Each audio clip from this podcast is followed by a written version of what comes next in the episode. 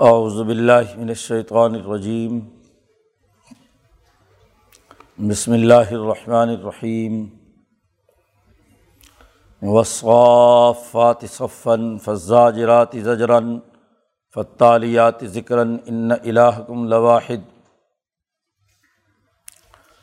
رب السماوات والارض وما بینہما، ورب المشارق۔ انا زین السماء الدنیا بزینت الکواکب و حفظ من کل شیطان مارد لا یسمعون الى الملأ الاعلى و یقذفون من کل جانب دحورا ولہم عذاب واصب الا من خطف الخطفة فاتبعه شهاب ثاقب فاستفتهم اہم اشد خلقن امن خلقنا، انا خلقنا من طین اللازب بل عجب طویس خرون وائزا ذکر لا یذکرون وائزا رو آیت یس تسخرون وقالو انہادا اللہ سحر مبین۔ آئزہ بتنا و ترابم و ایزامن آئنہ لمبعثون اوا آبا ان الاولون قل نعم و انتم داخرون فعنما ہی زجرتم واحدۃ فداہم ینظرون وقالو یا ویلنا حاضہ یوم الدین ہادہ یوم الفصل الدی کن تم بھی تکذبون صدق اللہ العظیم۔ یہ تو صورت صافات کا پہلا رقوع ہے۔ مکی صورت پچھلی صورتوں کے تسلسل میں چل رہی ہے۔ صورت فاتر میں انسانی فطرت، اس کی ساخت اور اس کی ذمہ داریاں بیان کی گئی تھیں۔ پھر صورت یاسین میں فطرت انسانی کے نکھار کے لیے دو باتوں کا حکم دیا گیا ہے۔ اللہ کی عبادت تقوا اتقو ربکم۔ اور دوسرا حکم انفاق مال کا تھا۔ مال خرچ کرو اللہ کے راستے میں۔ انسانی فطرت کو ذات باری تعلیٰ کے ساتھ اور حضرت القدس کے ساتھ ربط پیدا کرنے میں ان دونوں کاموں کا بڑا اہم اور بنیادی کردار ہے۔ اس صورت مبارکہ میں یہ بات واضح کی جا رہی ہے کہ اگلے مرحلے میں فطرت کا بنیادی اور لازمی تقاضا یہ ہے کہ فرشتوں کی سی صف بندی کے ساتھ دنیا میں دین کے غلبے کے لیے جد وجہد اور کوشش کرنا یہ بھی فطرت انسانی کا بنیادی تقاضا ہے۔ اس صورت کا آغاز ہی صف بندی کرنے والے فرشتے یا انسانوں اور مجاہدوں کی قسم سے ہوا ہے۔ اللہ پاک نے قسم اٹھائی ہے۔ وصافات صفن قسم ہے صف باندھنے والوں کی جو سیدھی کتار بنا کر صف بندی کرتے ہیں۔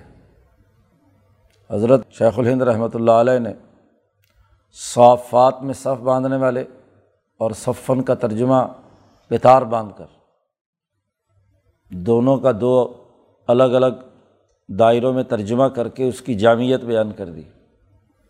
یعنی ایسی صف بندی، ایسا نظم و ضبط اور ڈسپلن کہ سب لوگ سیدھی قطار میں بنیاد مرسوس بن کر دشمن کا مقابلہ کریں۔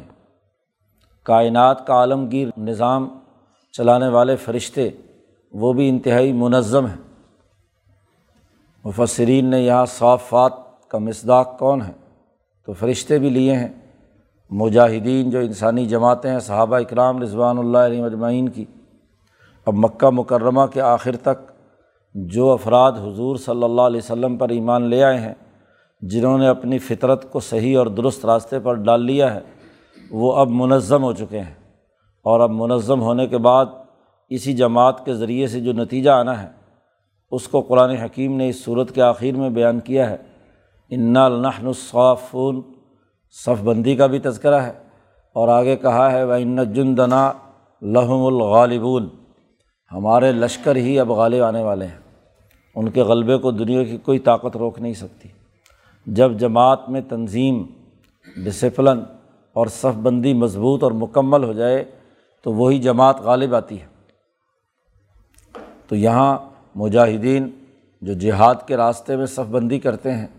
ایک سچی انقلابی جماعت کے افراد جو صف بندی کر لیتے ہیں، تو ایسے مجاہدوں، ایسے انقلابیوں، ایسے فرشتوں جو بھی اس میں ہیں، صف باندھ کر جو نظم و ضبط اور ڈسپلن کے ساتھ کام کرنے والی جماعتیں ہیں، اللہ نے ان کی قسم اٹھائی ہے۔ کائنات کے اس عالمگیر نظام میں مخلوقات کی قسم اٹھا کر اللہ نے آگے، ان الہ کم لواحد اللہ کی وحدانیت پر کیا ہے؟ دلیل پیش کی ہے۔ ایسی قسم کا مطلب یہ نہیں ہوتا کہ یہ صفیں جتنی بھی ہیں، یہ کوئی ذات باری تعلیٰ سے اوپر ہیں۔ نہیں، ان ایک تو ان صفوں کی اہمیت بیان کرنا مقصود ہے۔ اور دوسرا یہ کہ اس صف بندی کرنے والوں نے ذات باری تعلیٰ کو ایک خدا مانا ہے، تو یونٹی آف کمانڈ ہے۔ تو یونٹی آف کمانڈ جو ہے، وہ دراصل اجتماعی طاقت اور صف بندی میں بنیادی کردار ادا کرتی ہے۔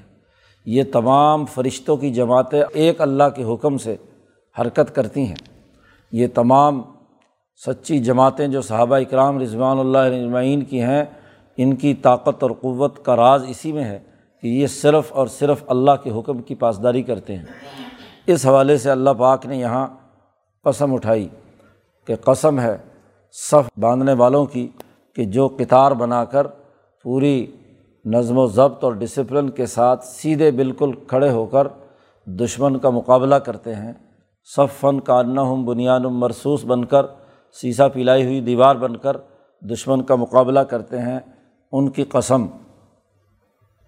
پھر جب کسی جماعت کے اندر صف بندی قائم ہو جاتی ہے، تو جس دشمن کے خلاف وہ منظم ہوئی ہے، تو اس جماعت کا بنیادی کام خواہ و فرشتے ہوں یا انسان ہوں، ان کا کام ہے فضا جراتی زجرن۔ پھر قسم ہے ان جماعتوں کی جو لوگوں کو ڈانٹ کر جھڑکتی ہیں۔ حضرت نے یہاں بھی زاجرات لفظ ایک ہی تھا، لیکن اردو میں اس کے دو مختلف ترجمے کر دیے کہ ڈانٹنے والے لوگوں کو ڈانٹنا اور جھڑکنا دونوں مترادف لفظ ہے لیکن دونوں کے اندر اپنی ایک معنویت ہے، کیونکہ زجرن اس کا مفول مطلق ہے۔ تو زاجرات ہی زجرن، جو دشمن طاقتوں پر روب پیدا کرتے ہوئے اس کو ڈانٹتے ہیں اور جھڑکتی ہیں۔ اب فرشتے بھی جو اللہ کے دشمن ہوتے ہیں، جب عذاب الٰہی کا وقت آتا ہے، تو وہ بھی اسی طریقے سے ہاں جی ان کے اوپر چیخ آتی ہے، جس سے وہ مر جاتے ہیں۔ انکانت اللہ سیاحتم واحدہ۔ تو فرشتے کی ایک چیخ نے، ایک ڈانٹ ڈپٹ نے ان تمام کا خاتمہ کر دیا۔ تو فرشتوں کی اجتماعیت بھی یہ کام کرتی ہے۔ اور جب صحابہ اکرام رضوان اللہ علیہ کی یہ اجتماعی طاقت، اس نے بھی جب مکے کے ان ظالموں کے مقابلے پر ہاں جی ڈانٹ ڈپٹ کی، ان کو ایسا وہاں غزوہ بدر میں سبق سکھایا کہ اس سے بڑھ کر اور دنیا کی تاریخ میں نہیں ہو سکتا کہ تین سو تیرہ نے اپنے سے تین گنا بڑی طاقت کے مقابلے پر ان کو شکست دی۔ تو ان جماعتوں کی قسم جو ڈانٹ کر جھڑکتی ہیں، ان لوگوں کو جو اپنی فطرت مسخ کیے ہوئے ہیں۔ جن کی فطرت مسخ ہے، ان کو ڈانٹ کر، ڈپٹ کر تنبی کرتی ہیں نظیر بن کر آتی ہیں، تاکہ ان کے اندر جو غلاف، غفلت موجود ہے، اسے توڑ کر نکالا جائے اور جو اصل فطرت انسانی ہے، وہ باہر آ جائے۔ پھر قسم ہے فتالیات ذکراً ان جماعتوں کی۔ جو قرآن حکیم کی تلاوت کرتی ہیں اور اللہ کو یاد کر کے۔ ایک تلاوت غفلت سے ہے اور ایک ہے ذکراً۔ اللہ کی یاد دل میں رکھ کر اس کے کلام الہی کی تلاوت کرتی ہیں۔ یعنی انہیں جو حکم دیا جاتا ہے، اس حکم کو وہ اپنے پاس محفوظ رکھتی ہیں۔ فرشتوں کو جو حکم دیا گیا کہ یہ کرنا اور یہ نہیں کرنا، تو نہ صرف اس کی تلاوت ہے، بلکہ اس کو یاد رکھ کر ان احکامات پر عمل درآمد کرنے کا کام کرتی ہیں۔ اس کی اتباع کرتی ہیں۔ نقش قدم پر چلتی ہیں انہیں احکامات کے جو انہیں دیے گئے ہیں اس کی پیروی کرتی ہیں۔ تلاوت کا مقصد لفظی ترجمہ بھی یہی ہے کہ جیسے لکھا ہوا ہے، ویسے ویسے پڑھتے جانا۔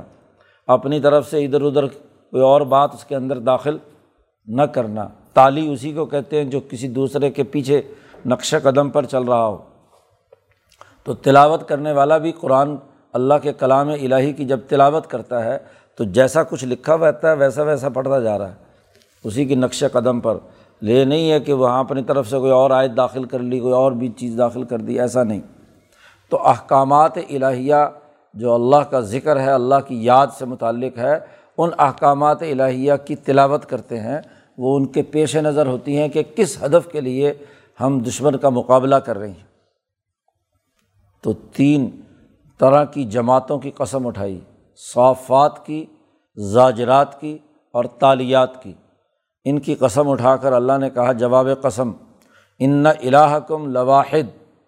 بے شک تمہارا خدا صرف ایک ہے۔ انا بھی تاکید کے لیے ہے اور لواحد کے اوپر لام داخل کر دیا، یہ بھی تاکید کے لیے ہے کہ تم سب کا حاکم اور خدا صرف اور صرف اور صرف ایک ہے۔ رب السماوات والارض۔ جو آسمانوں اور زمینوں کا رب ہے، پروردگار عالم، جو ان آسمانوں کی پرورش بھی کر رہا ہے۔ رب کہتے ہیں، کسی کو نقص سے نکال کر کمال تک پہنچانا۔ اور تربیت بھی اسی سے ہے کہ جس کسی کے اندر کوئی نقص ہے، کوتاہی ہے، تو اس کو نکال کر کمال تک پہنچانا۔ ہاں جی یہ رب کہلاتا ہے۔ اور ربوبیت کا معنیٰ امام بخاری رحمۃ اللہ علیہ نے بھی واضح کیا ہے کہ بڑے علم سے پہلے چھوٹی چھوٹی بنیادی باتیں سمجھا کر حکمت عملی کے ساتھ آگے زیادہ بڑے علم کی طرف لے جانا۔ ہاں جی تو یہ ربوبیت، تو رب، جو آسمان اور زمین دونوں میں علمی، ان کی جسمانی، ان کی فطری ساخت، اس کی نشو و ارتقاء کا کام ایک طے شدہ نظام کے تحت وہی ذات کر رہی ہے جو تمہارا خدا ہے۔ نہ صرف آسمان و زمین، بلکہ وما بین ہما ان دونوں کے درمیان جتنی مخلوقات ہیں، ان کو بھی اپنی ربوبیت کے تقاضے سے ترقی دے رہا ہے، ان کی بھی تربیت مقصود ہے۔ یہی نہیں، بلکہ رب المشارق ہاں جی جتنے بھی مشرق ہیں، مختلف چھ مہینے میں ایک طرف سورج جاتا ہے اور پھر دوسرے چھ مہینے دوبارہ ادھر روزانہ جس جگہ سے طلوع ہوتا ہے، اگلے دن اس سے آگے چل کر طلوع ہوتا ہے۔ روز اس کا مشرق بدلتا ہے۔ تو تین سو ساٹھ مشارق جو ہیں، جو اس کے بدلتے رہتے ہیں، ان مشارق کا نظم و نسق بھی وہی ذات باری تعلیٰ اپنی ربوبیت کے تقاضے سے چلا رہی ہے۔ سورج کی گردش اور اس کا نظام اللہ کے حکم سے چل رہا ہے اور وہی اس کو ہر دن ایک نئی مقام سے طلوع کرتا ہے۔ تو یہ نظم و ضبط اور ڈسپلن اور صف بندی کی ایک اہم ترین علامت ہے کہ وہ تمام کام ہاں جی ایک طے شدہ نظام اور ایک طے شدہ طریقۂ کار اور نظم و ضبط کے ساتھ کرتا ہے۔ تو رب پرورش کرنے والا، پالنے والا، نقص سے نکال کر کمال تک پہنچانے والا کہ جس نے اس صف بندی کے ذریعے سے چیزوں کے نقائص دور کیے اور ان کی اجتماعی طاقت اور قوت ان کے اندر پیدا کی۔ انا زین سماعت دنیا بزینت القواقب آسمان ہی ڈسپلن کے ساتھ نہیں کام کر رہے۔ زمین ہی صرف ہاں جی وہ کام نہیں کر رہی ڈسپلن کے تحت۔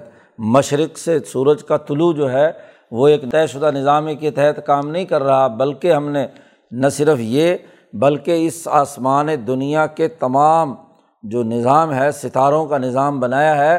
یہ بھی ایک نظم و ضبط کا، ایک پورا علم نجوم کا ایک منظم سسٹم ہے، جو اللہ پاک نے کیا ہے، اس آسمان کے لیے تشکیل دیا ہے۔ ہم نے آسمان دنیا کو مزین کیا ہے اسماعت دنیا کہا ہے۔ وہ آسمان جو سب سے نیچے ہے، جو ہمیں نظر آتا ہے۔ اس کو ہم نے مزین کیا ہے بے زینت القواقب ہاں جی ستاروں کے ذریعے سے۔ اس میں ستارے گردش کر رہے ہیں، روشنی دے رہے ہیں۔ رات کو جب سورج غروب ہو جاتا ہے، تو اس کے بعد انہیں ستاروں سے روشنی ریفلیکٹ ہو کر اس کو رے عرض پر پڑتی ہے۔ تمہارے لیے خوبصورتی کا منظر پیش کرتے ہیں۔ پھر نہ صرف یہ، بلکہ ان کے ذریعے سے ہم ایک اور کام بھی کرتے ہیں۔ وہ حفظ ضم من کل شیطان مارد۔ یہ ستاروں کا نظام اس لیے ہے آسمان دنیا پر کہ جو شیطان اللہ کا دشمن ہے، سرکش ہے، اس شیطان کو روکا جائے۔ اس سے حفاظت کے لیے کہ وہ اوپر کے آسمانوں پر پہنچ کر کسی قسم کی کوئی گڑبڑ کرنے کی کوشش نہ کرے۔ اسی لیے جیسے ہی کوئی شیطان مالا اعلیٰ کی باتیں سننے کے لیے اوپر کی طرح رخ کرتا ہے، تو فعت باہو شہاب الثاقب اس کے پیچھے شہاب ثاقب انگارے کی طرح ہاں جی گرتا ہے اور اس کو جلا کر بھسم کر دیتا ہے۔ تو جیسے فرشتوں کا، ستاروں کا جو صف بندی کر کے ایک ڈسپلن پیدا ہوا ہے کہ وہ کسی شیطان کو اس دائرے میں داخل ہونے نہیں دیتے، ایسے ہی ان جماعتوں کی بھی قسم جو ان کی اتباع میں انسانوں میں سے، مسلمانوں میں سے جو جماعتیں وجود میں آتی ہیں اور وہ دشمن کا مقابلہ کرنے کے لیے صف بندی کرتی ہیں۔ تو اس نظم و ضبط اور ڈسپلن کی اہمیت بیان کی جا رہی ہے۔ واضح کیا جا رہا ہے کہ فطرت انسانی بغیر صف بندی کے، بغیر تنظیم کے ترقی نہیں کر سکتی۔ پھر یہاں مشارق کا ذکر کیا ہے، مغارب کا ذکر نہیں کیا۔ اس لیے کہ غروب ہونا ایسی کوئی خوبی کی بات نہیں ہے۔ ابھرتے ہوئے سورج سے توانائیاں ابھرتی ہیں، جوش پیدا ہوتا ہے، ہمت بلند ہوتی ہے، خوشی کا اظہار ہوتا ہے۔ لوگ اس نورانی وقت میں، صبح کے طلوع کے وقت میں بہت سے مشاغل میں مصروف ہوتے ہیں۔ وہ نیند سے بیدار کرنے کا ہے۔ مغالب جو ہیں یا غروب جو ہے، وہ تو سلانے کے لیے ہے۔ تو یہاں چونکہ صف بندی کی تحریک ہے، صبح صبح اٹھ کر ورزش اپنی اجتماعی طاقت، اپنی تنظیمی قوت کو مضبوط بنانا ہے، تو اس لیے خاص طور پر رب المشارق کا ذکر کیا۔ ایسے ہی ستاروں کو مزین کرنے کا تذکرہ کیا اور کہا کہ یہ ان کا مقصد حفظ من کل شیطان مارد۔ پھر وا، یہ بات واضح کی کہ ان شیطانوں کو دھکیلنا کیوں ضروری ہے؟ اس لیے کہ لا یس معاون الملا اعلیٰ و یق ظفون امن کل جانب۔ تاکہ یہ جو شیطان ہیں، یہ مالا اعلیٰ کی کوئی بات نہیں سن سکتے۔ اصل میں تو سما کہتے ہیں، خفیہ طور پر جاسوسی کرنے والے کو جو کان رکھ کر سننا چاہتا ہے۔ ہاں جی جو عام آدمی اگر کسی بات کو سن رہا ہے تو روٹین کے مطابق سن رہا ہوتا ہے۔ لیکن اگر کسی مجلس میں کوئی جاسوس ہو تو جاسوس کی پوری جو کان کی توجہ ہے، وہ اس جاسوسی کی طرف ہوتی ہے۔ پیچھے بھی یہ لفظ آیا تھا، سماعون القضی بھی ہاں جی تو سماعون بہت زیادہ توجہ سے سن کر وہاں سے چیزوں کو جاسوسی کے طور پر لینا۔ تو یہ شیطان جو ہیں، یہ مالا اعلیٰ میں جو اللہ پاک کا نظم و نسق چل رہا ہے، فرشتوں کو جو ہدایات دی جاتی ہیں، احکامات الہیہ آتے ہیں، یا نبی اکرم صلی اللہ علیہ وسلم جب تک دنیا میں تشریف فرما تھے، تو آپ صلی اللہ علیہ وسلم پر وہی الہی آتی تھی۔ احکامات آتے تھے کہ دنیا میں آ کر ہاں جی کیا کون سے اقدامات اللہ نے تجویز کیے ہیں شیطانوں کو دور کرنے کے لیے، شیاطین الانس والجن کو؟ تو یہ کان لگا کر سننے کے لیے اوپر جاتے تھے۔ لا یسمعون الملا اعلیٰ مالا اعلیٰ تک تو ان کی پہنچ ہوتی نہیں ہے، وہاں تک تو کسی صورت میں نہیں جا سکتے۔ ان ستاروں کے ہاں جی نظم و ضبط اور اس کے بیریئر جو لگے ہوئے ہیں، سیکورٹی کا وہ نظام جو ستاروں کے ذریعے سے ہے اور پھر اوپر چل کر فرشتوں کے ذریعے سے ہے۔ تو آسمان دنیا کو ہم نے ستاروں سے اس لیے مزین کیا کہ یہ ایک سیکورٹی ہے کہ یہ مالا اعلیٰ کے اندر داخل نہیں ہو سکتے۔ وہ یق ظفون امن کلی جانب۔ اور یہ دھکیلے جاتے ہیں ہر طرف سے۔ جدھر سے بھی یہ شیطان ان کا کوئی شتونگڑا، کوئی بات سننے سنانے کے لیے مالا اعلیٰ کا رخ کرتا ہے، تو ان کے اوپر ہاں جی قذف، ایسا آگ کا انگارہ ڈالا جاتا ہے کہ یہ دم دبا کر بھاگ جاتے ہیں۔ ہر طرف سے انہیں بھگایا جاتا ہے۔ تو مسلمانوں سے کہا جا رہا ہے کہ جیسے آسمان کا اللہ نے یہ سیکورٹی نظام بنایا تو دنیا میں جو تمہارے دشمن ہیں، جو اللہ کا انکار کرتے ہیں، اس تاوت اور شیطان مارد جو یہاں دنیا میں ہے، اس کے مقابلے میں تمہارا داخلی نظام بھی اسی طرح منظم ہونا چاہیے جیسے ستاروں کا ہے۔ جی۔ دحورم ولحم عذاب واسب۔ ان کے بھگانے کے لیے، اس شیطانی طاقت کو دور کرنے کے لیے۔ اور ولحم عذاب واسب اور ان کے لیے ہمیشہ ہمیشہ کی مسلسل مار ہے، عذاب ہے۔ ہمیشہ وہ عذاب میں مبتلا رہیں گے۔ ہاں صرف اتنا ہو جاتا ہے کہ علامن خطف الخط فتح فعت باہو شہاب ثاقب۔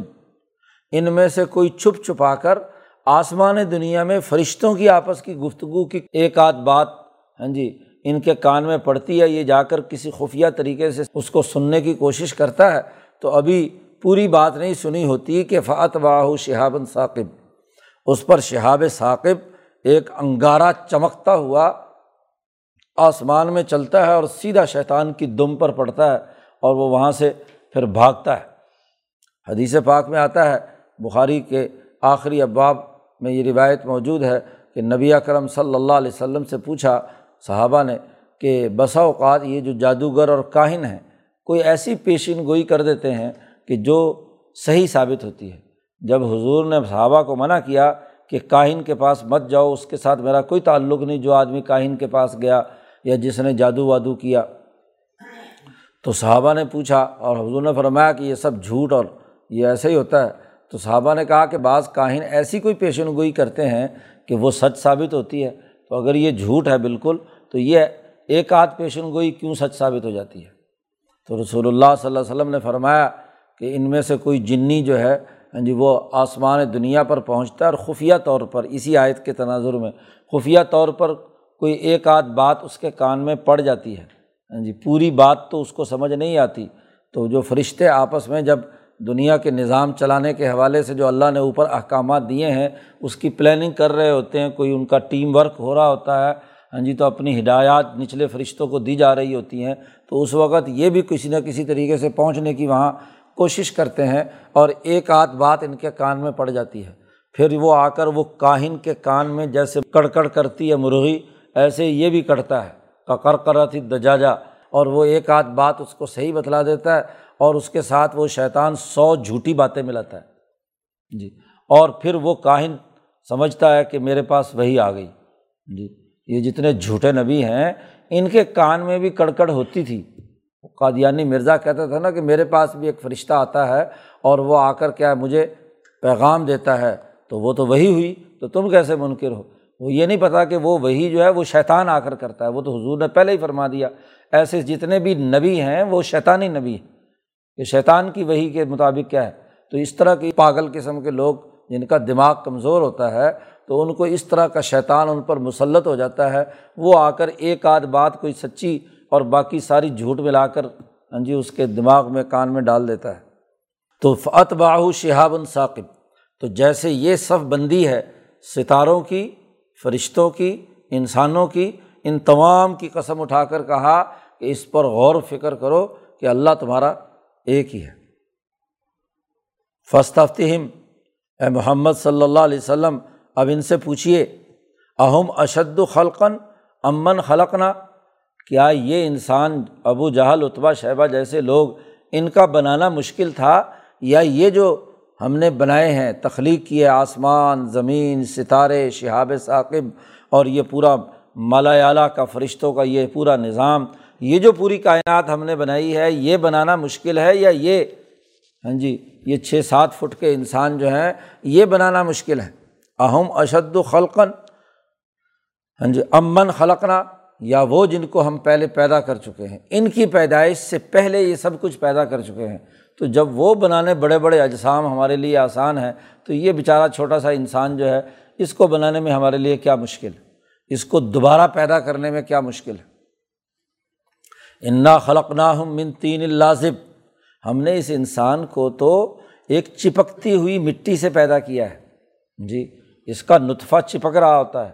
تو اس چپکتا ہوا جو وہ مٹی کا جوہر اور خلاصہ ہے، جب وہ چپکنے کی حالت میں آتا ہے، تو رحم مادر کے ساتھ چپک جاتا ہے اور وہاں سے ہم نے اس انسان کو پیدا کیا۔ اب اتنے دلائل دینے کے بعد، بات سمجھانے کے باوجود ان کو بات سمجھ نہیں آ رہی۔ تو بل عجیب تھا ویس خرون جی آپ کو تعجب ہے کہ اس کے باوجود بھی اتنے حقائق اور دلائل کے باوجود بھی یہ مذاق اڑاتے ہیں مسخرہ پن ظاہر کرتے ہیں۔ اتنے شواہد اور عقلی دلائل کے باوجود بھی یس خرون وحیدہ ذکر لا یس قرون جب ان کو نصیحت کی جائے تو یہ نصیحت حاصل نہیں کرتے، اپنی فطرت کو نہیں نکھارتے، سیدھے راستے پر نہیں چلنا چاہتے۔ وحیدہ آیتن یس خرون اور جب کوئی بھی آیت اور نشانی ان کے سامنے پیش کی جاتی ہے، تو اس کا مذاق اڑاتے ہیں استحضاء کرتے ہیں اور کہتے ہیں قالو ان ہادہ اللہ سحر مبین، یہ تو سوائے جادوگری کے اور کچھ نہیں ہے۔ آیات کا مذاق اڑاتے ہوئے انہیں سحر کہتے ہیں۔ حالانکہ کہاں سحر اور کہاں اللہ کا حکم اور اس کا آیت اور قرآن حکیم کے احکامات تو احکامات الہی جو حقائق و واقعات کے تناظر میں ہیں، ان کو جادو کہنا یہ علمی پستی اور ذہنی افلاس کی علامت ہے۔ کہتے ہیں، ایزا متنا و کنہ ترابن کیا جب ہم مر جائیں گے اور ہم مٹی میں مل جائیں گے، ہڈیاں وغیرہ بوسیدہ ہو جائیں گی، تو آئینہ لمبا بروسون ہم پھر بھی اٹھائے جائیں گے؟ ہمیں دوبارہ پیدا کر لیا جائے گا؟ سوال اٹھا رہے ہیں۔ اور نہ صرف یہ، بلکہ کہتے ابا آباؤن الاولون؟ ہم ہی نہیں، ہمارے پہلے آبا و اجداد جو آدم سے لے کر اب تک ہے، ان تمام کو اٹھا لیا جائے گا۔ کیسے؟ قل، اے محمد صلی اللہ علیہ وسلم، آپ کہہ دیجیے نام ہاں تمہیں بھی، تمہارے تمام آبا و اجداد کو بھی دوبارہ اٹھا لیا جائے گا۔ اگر ہم پہلی مرتبہ تمہیں پیدا کر سکتے ہیں، تو دوبارہ کیوں نہیں پیدا کر سکتے؟ فنما ہی زجرت یہ دوبارہ اٹھانا تو صرف ایک ڈانٹ کی مار ہے۔ جی۔ فنما ہی زجرت فرشتہ چیخ لگائے گا، سور پھونکے گا، ایک آواز نکلے گی اور وہ بھی کڑکتی ہوئی آواز آئے گی زجرت واحد تو فیدا ہوں ین ضرون تو یہ اچانک ہاں جی اٹھ کر ادھر ادھر دیکھیں گے۔ ہاں جی دیکھ، نہ، آنکھیں کھلی کی کھلی رہ جائیں گی کہ یہ ہمارے ساتھ کیا ہوا۔ ہم تو جیسے پیچھے گزرا تھا پچھلی صورت میں کہ ہم تو سوئے ہوئے تھے۔ مم باسنا ہاں جی کس نے ہمیں اٹھایا ہے؟ ممر قدینہ ہماری اس قبر سے۔ ایک ڈانٹ کی مار ہے بس۔ یہ کہتے ہیں کہ جی ہم کیسے پیدا ہوں گے؟ تمہارے لیے تو زجرۂ واحدہ کافی ہے۔ تو جو پیچھے زاجرات کی قسم اٹھائی تھی، تو ان میں وہ فرشتہ جب سور پھونکے گا اور وہ ایک ڈانٹ سامنے آئے گی، تو یہ سب اٹھ کر کھڑے ہو جائیں گے۔ اور جب آنکھیں پھاڑ پھاڑ کر چاروں طرف دیکھیں گے اٹھنے کے بعد تو قالو کہیں گے، یا ویلنا، ہائے افسوس، یہ تو وہ انصاف کا دن آ گیا جس کے بارے میں پیغمبر ہمیں ڈراتے تھے۔ ہم تو بڑے آرام سے سوئے ہوئے تھے۔ یہ ایک ڈانٹ کے نتیجے میں کیا ہے؟ یہ منظر نامہ ہی سارا بدل گیا۔ اور یہ تو وہ دن آ گیا جس میں عدل و انصاف ہونا ہے۔ ہادہ یوم الدین ہادہ یوم الفصل۔ ہاں یہی وہ فیصلے کا دن ہے۔ اللہ بھی کن تم بھی تو زبون جس کا تم انکار کیا کرتے تھے، تو اس وقت تمہیں پتہ چلے گا کہ یہ فیصلے کا دن تو اب سامنے آ چکا ہے۔ مکمل طور پر تو فیصلے کا دن وہی ہے جو میدان حشر لگے گا، لیکن اس سے پہلے بھی صحابہ اکرام کی یہ جب غزوہ بدر کا منظرنامہ ہوا اور فرشتے صحابہ کی مدد کے لیے آئے، تو وہاں بھی صحابہ کی ڈانٹ ڈپٹ اور اس لڑائی کا جو ہیں جی آواز تلواروں کے بجنے کی آواز تھی، اس کے ذریعے سے جو ان کے اوپر برسی ہیں، تو جس جس کو موت آتی گئی، تو جناب منظرنامہ ہی بدلتا چلا گیا۔ ہاں جی وہ اسی ڈانٹ سے فائدہ ہم ین ضرون جیسے موت کھڑی سامنے دیکھی اور حساب کتاب کا وقت سامنے آ گیا گویا کہ یا ویلنا ہادہ یوم الدین، یہ تو دین کا دن آ گیا، یہ تو جزا و سزا کا بدلے کا وقت آ چکا ہے۔ آئے تو تھے بڑے کر و فر سے، مکہ سے ہاں جی صحابہ کی اس جماعت کو نیست و نابود کرنے کے لیے، لیکن خود اپنی نابودی کو اپنے سامنے پایا اور جب دیکھا کہ ختم ہونے والے ہیں، تو اب کہتے ہیں، یا ویلنا حاضہ یوم الدین، تو اب تو کچھ نہیں ادھر ادھر بھاگنے کا، اب تو یوم الفصل ہے۔ یہ یوم الفصل ہے، بدر کا دن، آج فیصلہ ہوگا کہ تمہاری سیاسی طاقت کتنے پانی میں ہے۔ اور وہ ہاں جی سیاسی طاقت ان کی ختم کر کے ان کی کمر توڑ کر رکھ دی۔ اللہ کن تم بھی تو زبون جس فیصلے کے دن کا تم انکار کرتے تھے، وہ دن آج آ پہنچا ہے۔ تو دنیا میں صف بندی کرنے والی انقلابی جماعت صحابہ کی وہ نتیجہ پیدا کرے گی فیصلے کے اس دن میں۔ اور قیامت کے اندر فرشتوں کی وہ جماعت جس کو اللہ نے اسی کام کے لیے منظم کیا ہے، تو وہ ان کی سزا کا باعث بنے گی۔ ایک زجرۂ واحدہ آئے گا، ایک نفق سور ہوگا ایک آواز کڑکتی ہوئی پہلی جنگ کی سامنے آئے گی بدر کی صورت میں، تو وہ ان تمام کو نیست و نابود کر دے گی۔ تو یہ گویا کہ بتلا دیا کہ جو انسانی جماعت اپنی فطرت کو منظم کر کے صف بندی کر لیتی ہے، اپنے اندر اتنی طاقت اور قوت پیدا کر لیتی ہے کہ دشمن کو للکار سکے زاجراتی زاجرن اور احکامات الہیہ کی پیروی کر سکے، وہی کامیاب۔ ہے اب اگلے رقوع میں اس کی مزید تفصیلات بیان کی گئی ہیں کہ کس طریقے سے ان ظالموں کا حشر کا ہاں جی میدان ہوگا اور وہاں یہ سب جمع ہوں گے اور وہاں کیا نتائج ظاہر ہوں گے۔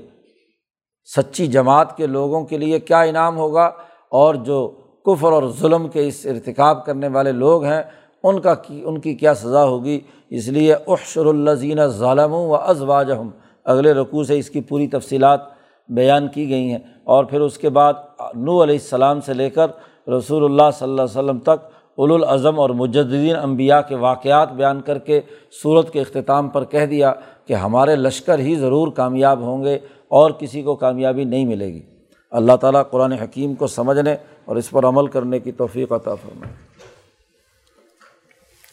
اللہ